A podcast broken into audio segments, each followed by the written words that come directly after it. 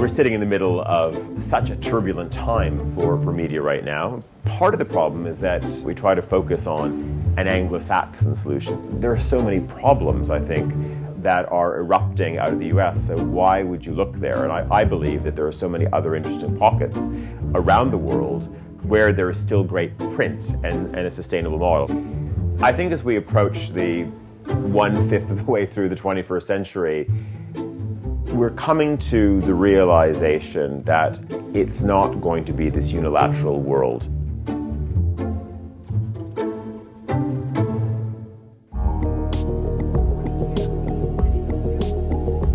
It's very important as a journalist to introduce new perspectives of new stories to the viewers so that they do get out of their filter bubbles and their, their normal sources and so on that they follow. And I always try and find surprising things and, and new things. And that's kind of um, our chance to survive as well, to have original content and to present things that people haven't heard of yet. I know readers in America see images of violence all the time, and it's harder and harder for me as a photographer to show them an image that they feel they haven't seen already a million times. It's our job to tell the truth, it's our job to document reality. So I think it's very important to not be complacent at a time like this where journalism and the role of the media is being challenged all the time.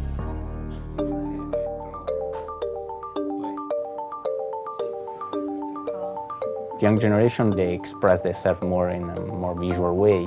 But I think that we have not to follow uh, always the readership. Uh, we have also to, to shape our readership. Uh, this is important. Uh, this is the role of newspaper. If we're having this sort of hour of reckoning, in the world of news and how digital do we need to be versus where do we need to pause.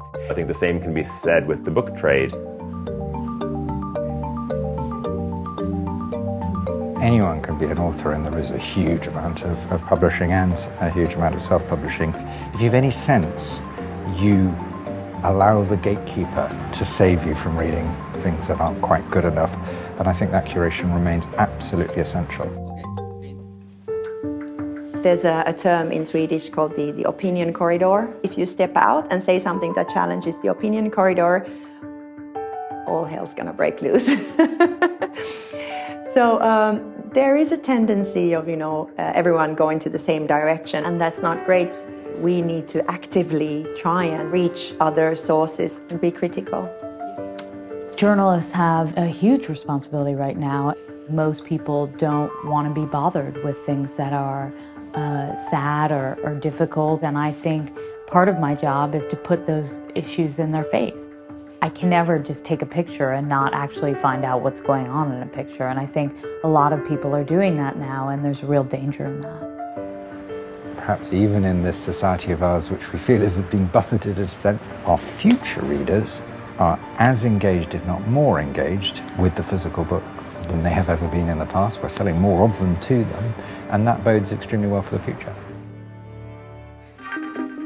The more research is done, the more that we look at our relationship with backlit screens, we realize that we organize our thoughts and we recall stories in a very different way on a printed page. We are, in many ways, I think, programmed to touch. And, and I think that is just very much part of human nature. It's nice to take our eyes off the screen for a while. You know how much we look at the screen every day and uh, it's just a different experience having a magazine in your hands. And if you have a newspaper or a magazine, you kind of accidentally see things you wouldn't maybe look for yourself. We believe in paper. We believe that paper is going to become a luxury. If we can change a bit the, the, the, the newspaper, we can change a bit uh, the, the way of telling uh, story. I believe that young people will invest in paper and print.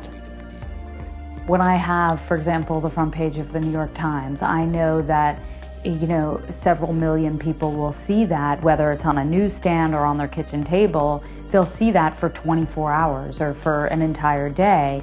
Online websites, people click from site to site very quickly, and there's no you never know if they'll go back. So there is a permanence to uh, paper publications that doesn't exist on digital.